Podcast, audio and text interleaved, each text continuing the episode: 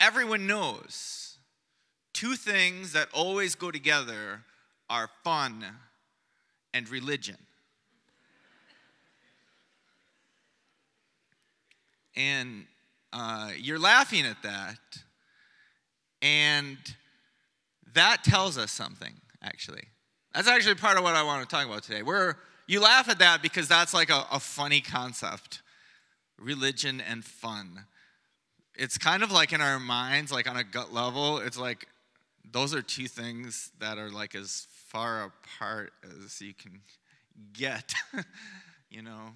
Um, religion and fun. Re- though even the word religion, it's almost like a wet blanket, you know.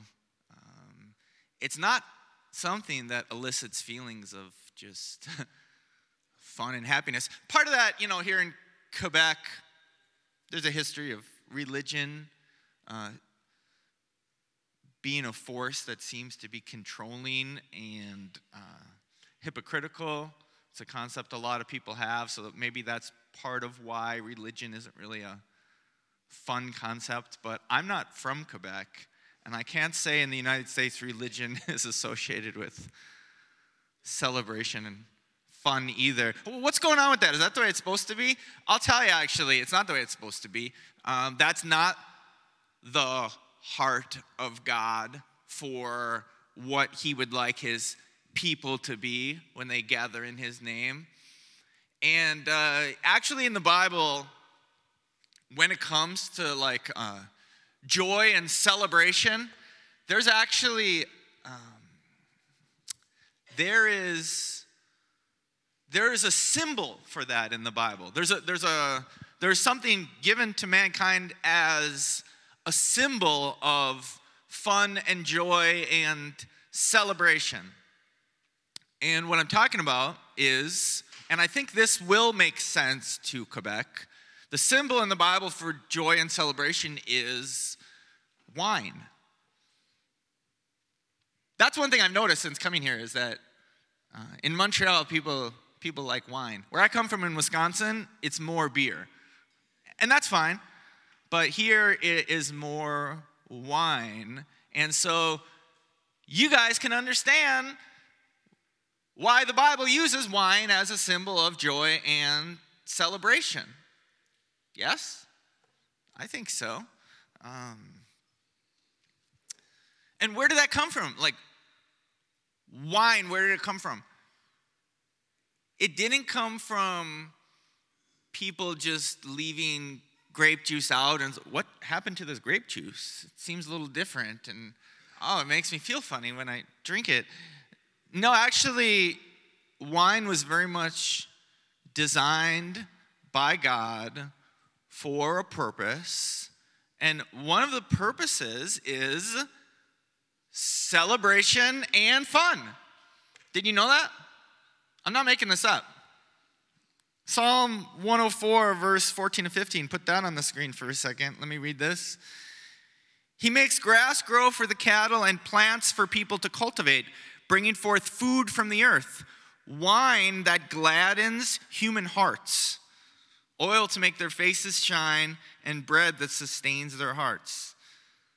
This psalm is talking about the glory of God's creation. The, the summary of the psalm is Praise the Lord, O my soul. And in talking about the glory of God's creation and talking about his character and his goodness, one of the things is he created wine to gladden human hearts.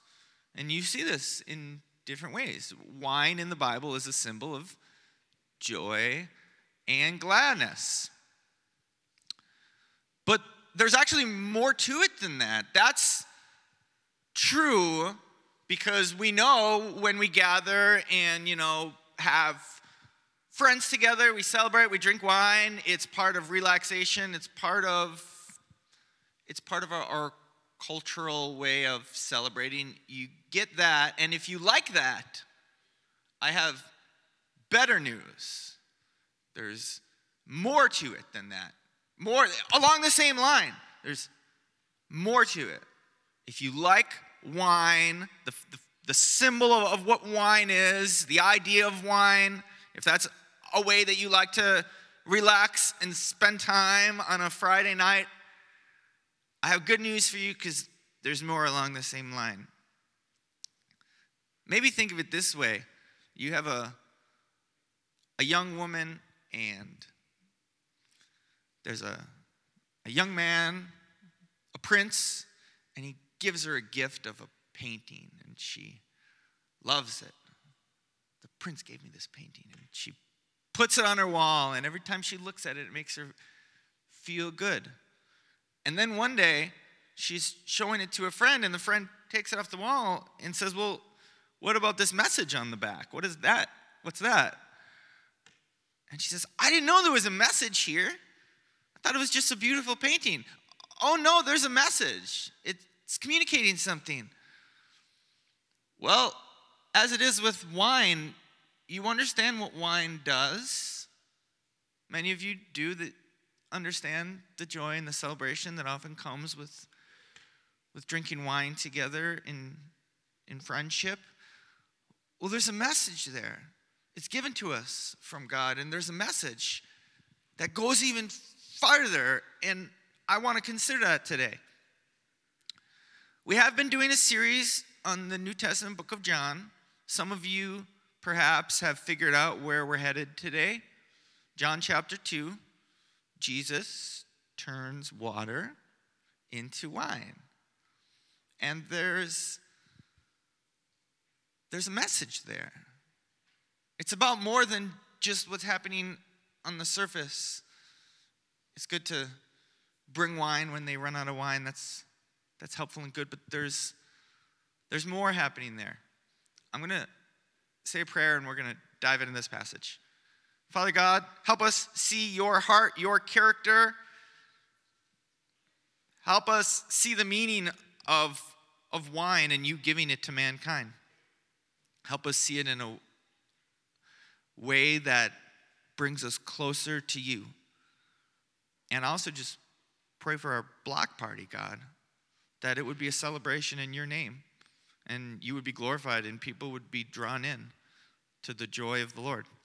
We ask this in your name. Amen. Okay, I'm going to begin reading John chapter 2, uh, begin verse 1.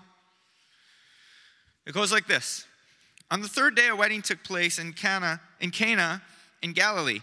Jesus' mother was there, and Jesus and his disciples had also been invited to the wedding. When the wine was gone, Jesus' mother said to him, They have no more wine. Woman, why do you involve me? Jesus replied, My hour has not yet come. His mother said to the servants, Do whatever he tells you. Nearby stood six stone water jars, the kind used by the Jews for ceremonial washing, each holding from 20 to 30 gallons. Jesus said to the servants, Fill the jars with water, so they filled them to the brim. Then he told them, Now draw some out and take it to the master of the banquet. They did so. And the master of the banquet tasted the water that had been turned into wine. He did not realize where it had come from, though the servants who had drawn the water knew. Then he called the bridegroom aside and said, Everyone brings out the choice wine first, and then the cheaper wine after the guests have had too much to drink, but you have saved the best till now. What Jesus did here in Cana of Galilee was the first of the signs through which he revealed his glory, and his disciples believed in him. Okay, so it's a pretty straightforward story. What we're going to do is first look at the surface level, what's going on, the surface level message, and then we're going to go a little deeper into what the sign is because we read that in verse 11. This was a sign, it was pointing to something. First, we'll talk about the surface message, then we'll flip the canvas over and try to figure out what is the message here with this. So, on the surface, this is good stuff. Jesus and his disciples are invited to a wedding, and Jesus goes to the wedding. Why did he go to the wedding? Did he go to preach? Did he go to do miracles? Did he go to turn it into a more religious event than you would expect it to be? No. He went to share in the celebration of a wedding a friend, a family member, who knows? Some people wonder if it was John's wedding. We don't know. But he went to the wedding to share in the celebration. that tells us something about the character of God when it comes to things like marriage, things like the, the human celebrations that we do. Jesus isn't sitting aside like, no, I'm not, I'm not going to be part of that sort of fun. um, and, and not only that, they run out of wine, and Jesus is, he makes more, a lot more. Uh, it, it, there was six jars, and they each held between 20 and 30 gallons. So we'll just say 25 gallons a piece times six, 150 gallons. I'm in Canada. You don't know what gallons are. Do the math. Uh, we're looking at 560 liters of wine. It's kind of a lot. It's a lot of wine. After they already drank all the wine. So just think about that for a moment. The religious answer that you might expect is I think you guys have had enough fun for today. but Jesus instead brings a lot more wine to the party. And on the surface, there is a lesson that we shouldn't ignore. God is not a killjoy. Jesus is for us. He is for our celebrations. He is for our jo- joy. The God who invented wine, the God who invented celebrating with friends, he is here making more wine, providing more wine. The celebration. So the celebration go on. I mean, there's, there's more. I mean, running out of wine would have been a huge disaster for the honor of the host. He's also willing to just help people out. But in the Bible, wine is a symbol for celebrating and joy. Uh,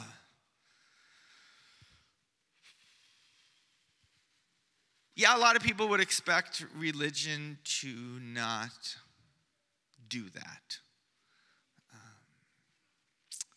and you might be thinking, well, that's because I know people who are Christians who seem to be opposed to anything pleasurable and fun. Or you might be thinking, if I'm honest with myself, that's how I am, and that is how kind of I expect God to be. If it's fun and pleasurable, then God's against it. That is a that is a way of looking at religion. And I'm kind of asking the question, where does that come from? And I'll keep talking.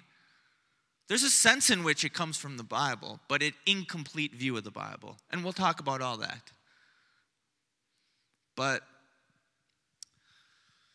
uh, yeah, actually, this has been something on my mind, and this might this might strike you guys as strange, but it's been on my mind.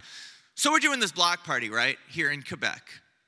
Okay, it's on a, a Sunday afternoon. We're gonna have picnics. You know, bring bring your own food, bring your own drink. And something I was thinking about is, if this was anything other than a church event, you'd be bringing wine.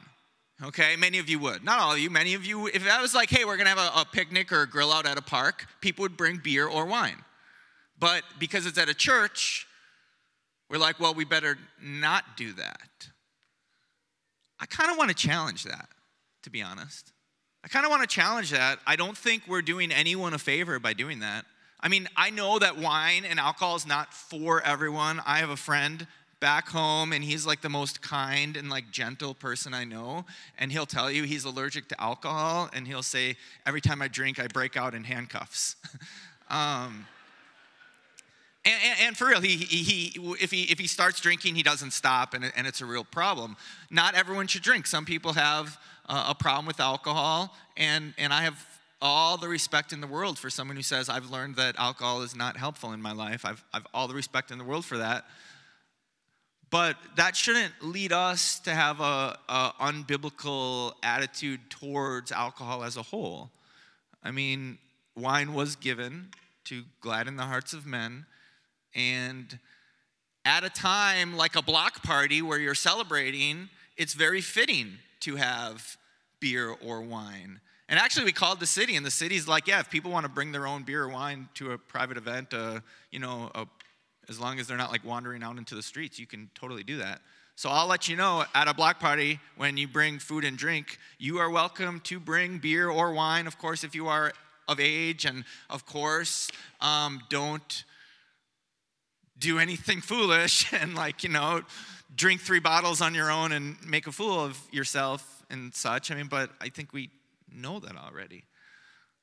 I guess i'm just trying to say that religion in christ is supposed to be free. There's supposed to be joy. There's supposed to be celebration. And anyways that's what's on the surface here of this miracle. On the surface, you have a God who is for us, for our joy, for our celebration, the God who invented wine and gave it to mankind for the reason that you might expect, the same reason you would like to have a bottle of wine, you know, with your friends on a Friday night. That's why God made it. That's supposed to point to the character of God. Don't think of him as some sort of stern religious killjoy. But now uh, to go to go a little deeper into this parable, uh, not parable, this story. Um, I said there, there's there's more than what's just going on on the surface. Uh, where do I begin? Uh, we read in verse 11 that it is a sign. One of the questions that comes to mind when people when people read it, uh, if you look at verse Verse 3 and verse 4, when Jesus' mom came and said, We don't have wine, he says to her, Woman, why do you involve me? My hour is not yet come. And then he, he does it anyways. And so that is something that people have wondered what is going on here.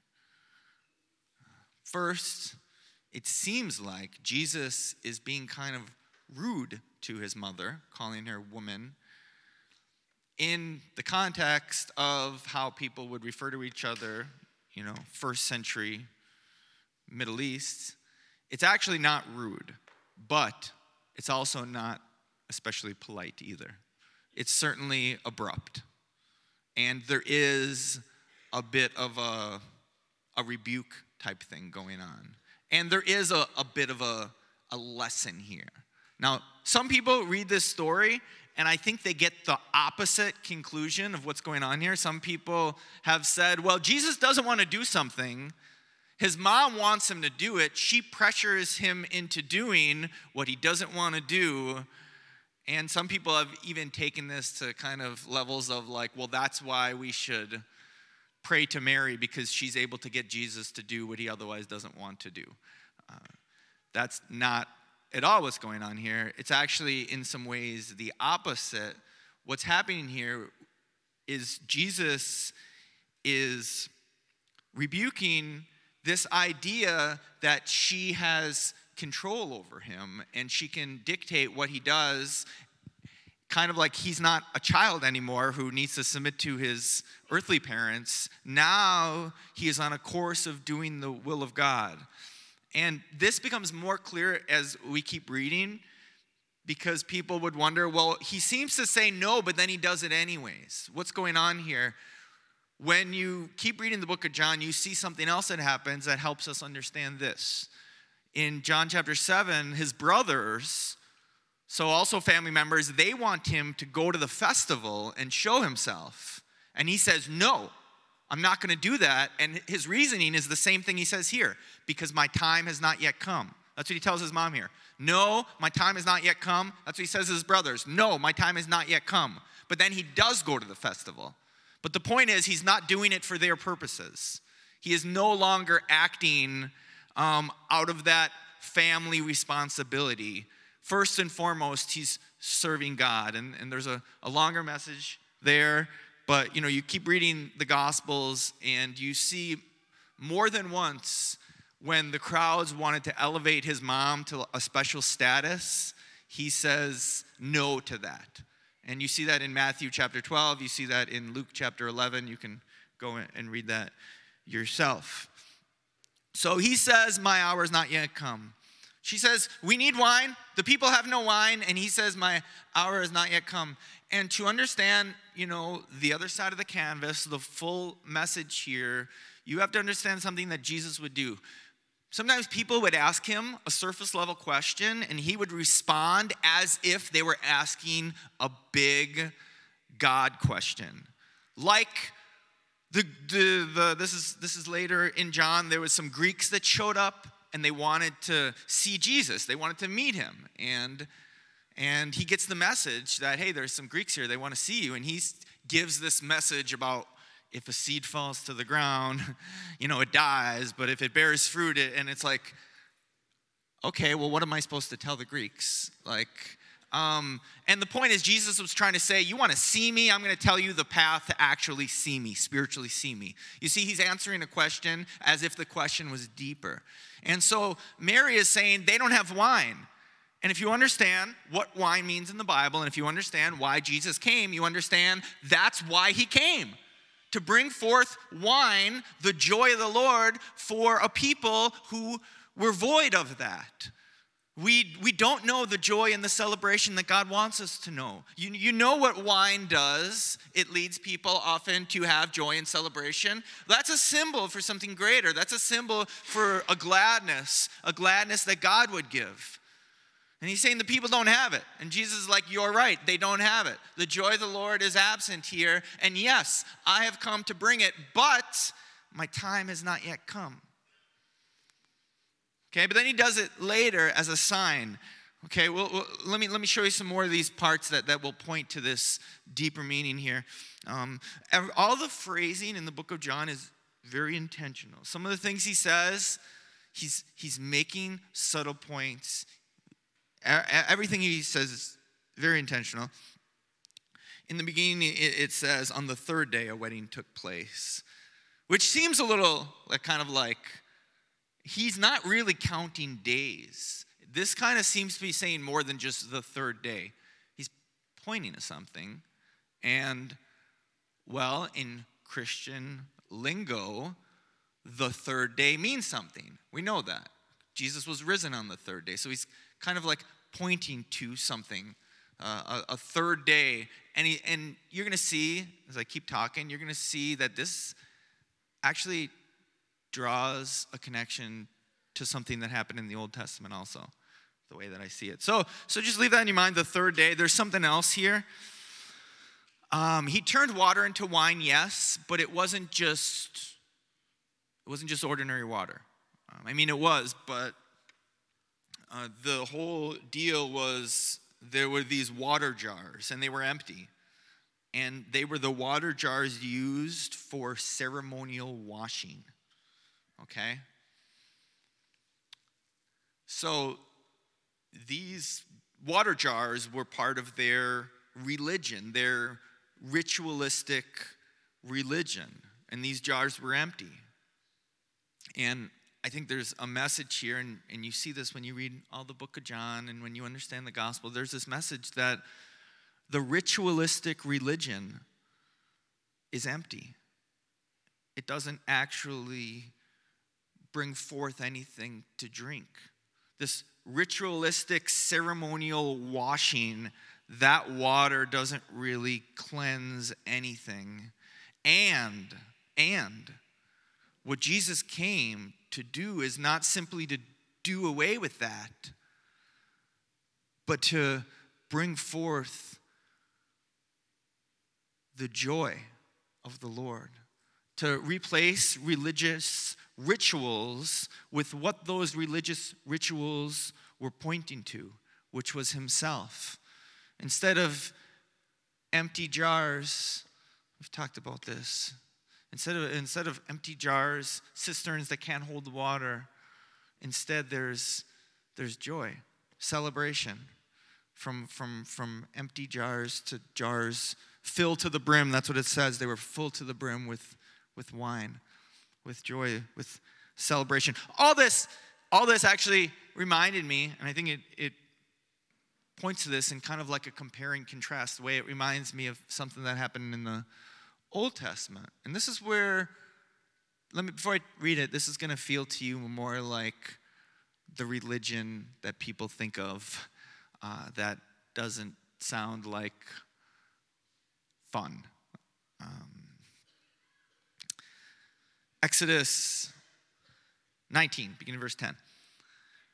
And the Lord said to Moses, Go to the people and consecrate them today and tomorrow. Have them wash their clothes and be ready by the third day. Because on that day the Lord will come down on Mount Sinai in the sight of all the people. Put limits for the people around the mountain and tell them, Be careful that you do not approach the mountain or touch the foot of it. Whoever touches the mountain is to be put to death. They are to be stoned or shot with arrows. Not a hand is to be laid on them. No person or animal shall be permitted to live only when the ram's horn sounds a long blast may they approach the mountain. After Moses had gone down the mountain to the people, he consecrated them and they washed their clothes. Then he said to the people, Prepare yourselves for the third day. Abstain from sexual relations. On the morning of the third day, there was thunder and lightning with a thick cloud over the mountain and a very loud trumpet blast. Everyone in the camp trembled. Then Moses led the people out of the camp to meet with God, and they stood at the foot of the mountain. So you can see there's this repeating of the phrase the third day where it wants us to draw attention to that. And we also see there's this concept of washing, of being, being ceremonial clean. Here we have the people meeting with God. Here we have a religion and it's not so fun, is it? It's actually brace yourself and don't get too close. It's rather serious. You may have noticed there's this aspect of don't have sexual relations. I think the Hebrew is don't touch a woman, but I mean that's the the message there as in this is a religious time and it is not the time of fun and pleasure. It's the time of serious, the opposite of that. Uh, this is what many people probably think of when they think of religion. Uh, religion is against everything fun and pleasurable. What's going on here? Did God change his mind in the New Testament? I heard someone ask that question a couple days ago. It seems like the God of the Old Testament is different than the God of the New Testament. And no, God didn't change his mind. Uh, this is part of the message. This is an incomplete part of the message, but this is part of the message. Let me try to unpack that in a way that is easy to understand. I love to cook. Many of you know that about me. I love to cook. And there's a lot of things that I can provide to make a good culinary experience spices and ingredients and time I can put into it and all that. But there's a very important ingredient that I cannot provide on my end, and that's hunger. If you show up to the table and you're full, no matter how delicious my food is, you're not going to want it and you're not really going to enjoy it. The heart of God is to give us the joy of the Lord. That's his first heart. That's never changed. God's never changed. That's always been the truth. Jesus came to bring the joy of gladness. Well, because of sin, we have not been hungry nor thirsty for this joy of gladness. We've not been hungry nor thirsty for God. And here, what's happening here in Exodus 19 is right before the Ten Commandments, the giving of the law Thou shalt not. And the soul who sins will meet a God who says these things If even a beast touches the mountain, kill it. If a person touches it, kill it. Don't get too close. Wash yourself, brace yourself. What we see here is a very important aspect of God's character that sinners would be good to acknowledge. God is holy, and He hates sin, He hates evil, He hates all things that are opposed to goodness. God is holy. It's very important to acknowledge that. And in acknowledging that, the correct response is all of us need a Savior. We can't stand before Him with being sinners. We can't stand before this mountain. We can't stand before Him. Nothing good will come of it. People often say that all religions are the same. I don't know how many times I've heard that. All religions are the same. There's some similarities. I don't know of any religion that says go ahead and kill people. I mean, there's some similarities. I think religions would probably agree murder is wrong, I think, most of them. But one of the really unique things about our understanding of God is that we need a Savior. And if and if you don't understand that you need a Savior, it's not just that you have a wrong view of yourself, it's not just that you have a wrong view of humanity. If you don't understand that you need a Savior, you have a wrong view of God. And that's what God's trying to say here. I'm holy, and the soul who sins shall die. So this is an important aspect of his character. It's not a complete aspect of his character. Completion came in the person of Jesus, but this is important. This paves the way.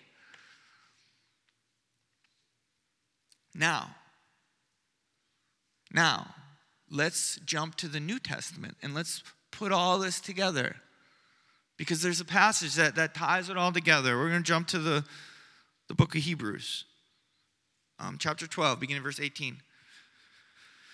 You have not come to a mountain that can be touched and that is burning with fire, to darkness, gloom, and storm, to a trumpet blast, or to such a voice speaking words that those who heard it begged that no further word be spoken to them because they could not bear what was commanded. If even an animal touches the mountain, it must be stoned to death. The sight was so terrifying that Moses said, I am trembling with fear. Pause for a second. Obviously, that New Testament passage is talking about Exodus 19, what we just read. And he's saying, that's not what we're doing here. That's not what you're coming to. I want you to meet God. That Moses brought the people to meet God. And he said, Get ready, you're going to meet God on the third day, brace yourself. And here in the New Testament, saying, That's not what we're doing. That's not what I'm bringing you to. That's not the religion that we're bringing forth. And then you begin, verse 22 But you have come to Mount Zion, to the city of the living God, the heavenly Jerusalem. You have come to thousands upon thousands of angels in joyful assembly, to the church of the firstborn, whose names are written in heaven. You have come to God, the judge of all, to the spirits of the righteous made perfect. There's a bit of theology here, but the heart of it is we've come to a mountain of joy. We have not come to a religion of gloom and darkness and don't smile, don't have fun, don't have pleasure, don't drink wine, don't, don't, don't. We've come to celebration, to, to angels, uh, thousands upon thousands of angels, joy. And the joy is found, the righteous made perfect, the spirits of the righteous made perfect. We have come not as sinners. We have not come before the mountain of God as sinners.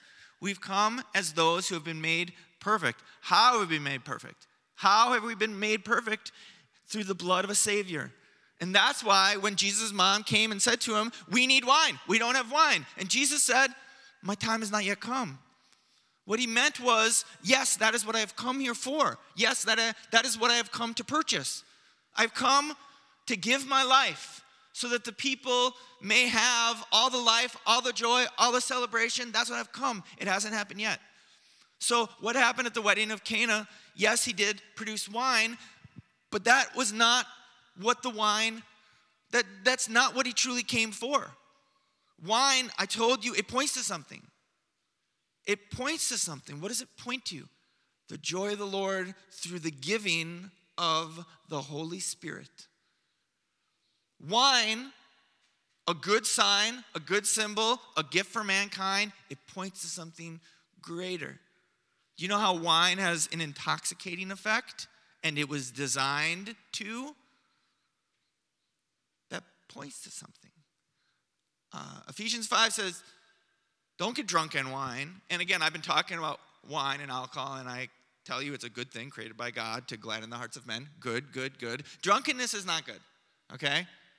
Uh, drunkenness is where you're losing control. You're giving yourself over and you're out of control. There is an intoxicating effect that is not drunkenness. There is an intoxicating joy where you're, you're still in control, but you are, you are feeling the effects of wine. That's not bad, okay? Drunkenness, bad. So Ephesians 5 says, don't get drunk with wine, for that leads to debauchery. Okay, it leads to sin, leads to nothing good. We know this.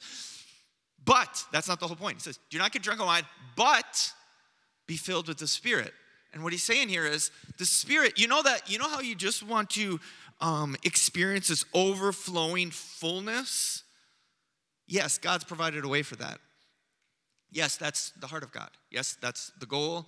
Yes, that's what wine is supposed to point to joy, celebration, the giving of the Spirit. That's why Jesus came. That's why, that's why his hour um, of giving his life. We, we see this in the Song of Solomon. We could talk a lot about the Song of Solomon. It's a, a, it's a love song regarding love and marriage, but it's also pointing to the love between God and his people. And a phrase that's repeated is, Your love is better than wine. Your love is better than wine. Your love is better than wine. You see that a bunch of times. And the idea is like, we know wine, we know that it, it has an intoxicating, joyful effect. The love of God through the Spirit, that's what it points to. So if you like wine, if you like the idea of wine, and maybe maybe you don't drink alcohol because in the past you've liked it too much and it's caused a problem. I'll never forget my my friend Landon. I've told him about you. I've told you about him before. Wine was a problem for him. Beer was a problem for him. Alcohol was a problem for him. And he said he had a dream, okay, and I'm not going to get into that, but he said I'm not drinking anymore for now.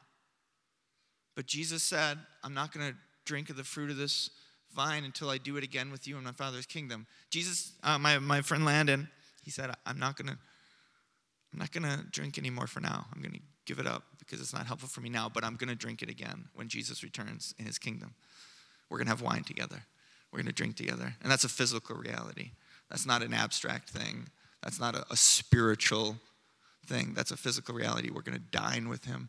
We're gonna drink wine with him in his kingdom. So that's what all this points to. I'm going to pray. We're going to have a Q&A. Me talking about alcohol makes me think that you guys are going to have questions, which is good. Which is good. Um, we'll talk about that. First, I'm going to pray. Father God, I pray that our religion would be such as this. We, our religion would be one of joy and celebration. Um, and your spirit would be evident, overflowing in our lives. Lord, I pray that we would be as those empty jars that you would fill to the brim with your spirit, Lord. Oh, that we would be the empty jars. We say to you, God, fill us. We ask you for that spirit filling washing away our sin and filling us with the joy that we don't deserve the joy of having a relationship with a God who loves us, a God who is good, even though we're sinners. Through the cost of your blood, Jesus, fill us with your spirit. And let us know the joy that wine points to. In your name, amen.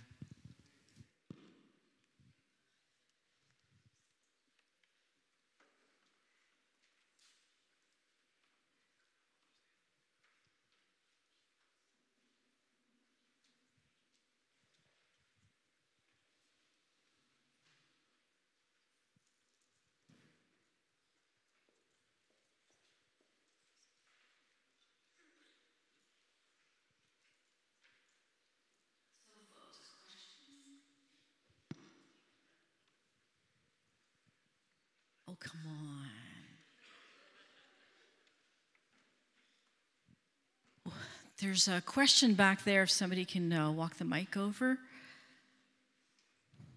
If you haven't gotten your kids yet, we'd welcome you to go and get them because we believe that it's an important time for them to be part of the conversation here in this room.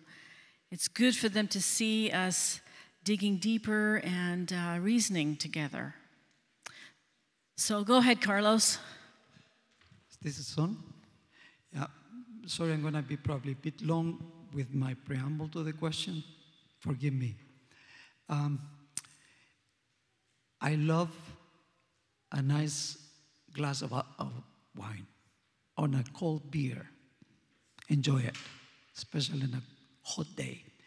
Um, yesterday, we buried my mother, and afterwards, we went for a meal.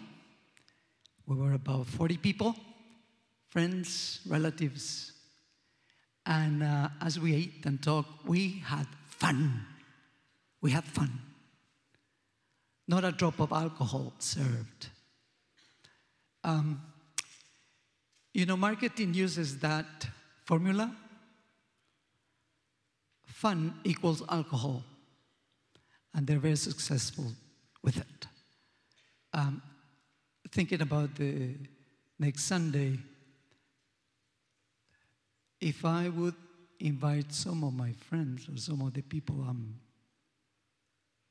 would love to introduce to Christ, I'm afraid some of them will be offended if they see alcohol served in some of the circles. Um, again, I, I love uh, to have fun, but um, I want to be careful to associate too much fun with alcohol. I come from an alcoholic family, and I know the terrible, terrible results of, yeah, going a bit off the rail. Um, question then Paul says that um, those meat sacrificed to idols are okay, we can eat them. But because of some of, the, of those that would be offended by my doing that, I, I abstain. What do you think of that? Thanks. Very good question. And he totally brought up uh, a good point, and which has been in my mind that if someone is offended or, or causes a brother to stumble, though it's something it might be okay for Christians to do, there might be a context where our freedom would mean it would be good not to do it. Okay? And you can make a very good case that for this reason, uh, like, like for me, if I am, uh, uh, if I have someone over to my house who they think that alcohol is wrong, and they, uh, I mean, I, I, don't drink very much myself, but uh, if I, let's say I was in the mood to have a beer, and I had someone over who I knew thought alcohol was wrong, I wouldn't drink a beer in that context. And so, actually, to be honest, I, I've really given it some thought in the sense of that could be a good reason why church events should never have alcohol. And to be honest, that is primarily the reason why historically church events never have alcohol except for weddings. Weddings often do, not always. At weddings, Christians have often said, well, this is a time that we're just going to do it anyways and hope that people aren't offended. So there's contexts where people will do it anyways. But here's, I'm going to respond to the question because it's a good one every time we're, we're a missionary, uh, this is a missionary endeavor, okay? Every time, uh, every time missionaries attempt to do mission work, they always have to skate on the verge of offending people. And let me just explain another example that might that might be obvious. Okay. There are people that are greatly offended by drums. Have you ever heard that? Like, like having drums in the service? That's really offensive. In fact, I was just talking to someone last week, like the idea of like, that's like devil music, okay? And that came from like the idea of like back in the day, there was they didn't have rock and roll. And when rock and roll emerged, it was all associated with, with bad stuff. And it's like, that's devil music. So you can make a case that we should not have drums at church because there might be someone who is offended. Or electric guitar. Some people would have that same feeling where we always have to make decisions of, yes, this might offend someone, but this is part of our, our worship, and this is part of us connecting with a culture that doesn't see drums as bad. Okay? By and large, in Quebec, they don't see wine as bad. Okay? So I don't think, I, I do think, yes, there's gonna be people who could be offended. I mean, don't get me wrong, it's not like we're gonna be handing out beer to everyone who comes here. But if you're having a picnic and you wanna bring your own, I'd say that's fine. Um, and yes, there is a risk that people will be offended by that, but as missionaries, we're constantly having to ask that question is this a strategic, yes, we're gonna possibly offend people, but is this a strategic way to do this to show who God is in the culture? And I really think it is. So uh, hopefully that answers the question. So here's a good question. Why did Jesus make 500 plus liters of wine and didn't emphasize on not drinking too much? Um, I mean, people know.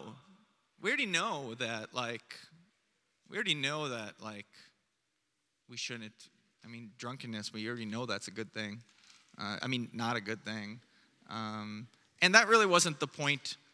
The point of the message, on the surface, he's creating wine, but the purpose of John 2 is not to do an expose on alcohol. Uh, so that's, that's probably what I'd say about And you know what? I'm going to go ahead and mention this.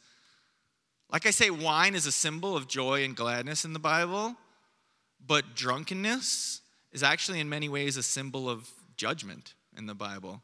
Like the nations will stagger, like one who is, you know, uh, out of control. Like being like kind of in this drunken stupor is a, is a symbol of the one who is blind to the, the judgment of God that is coming. So it's probably also worth mentioning. Yeah.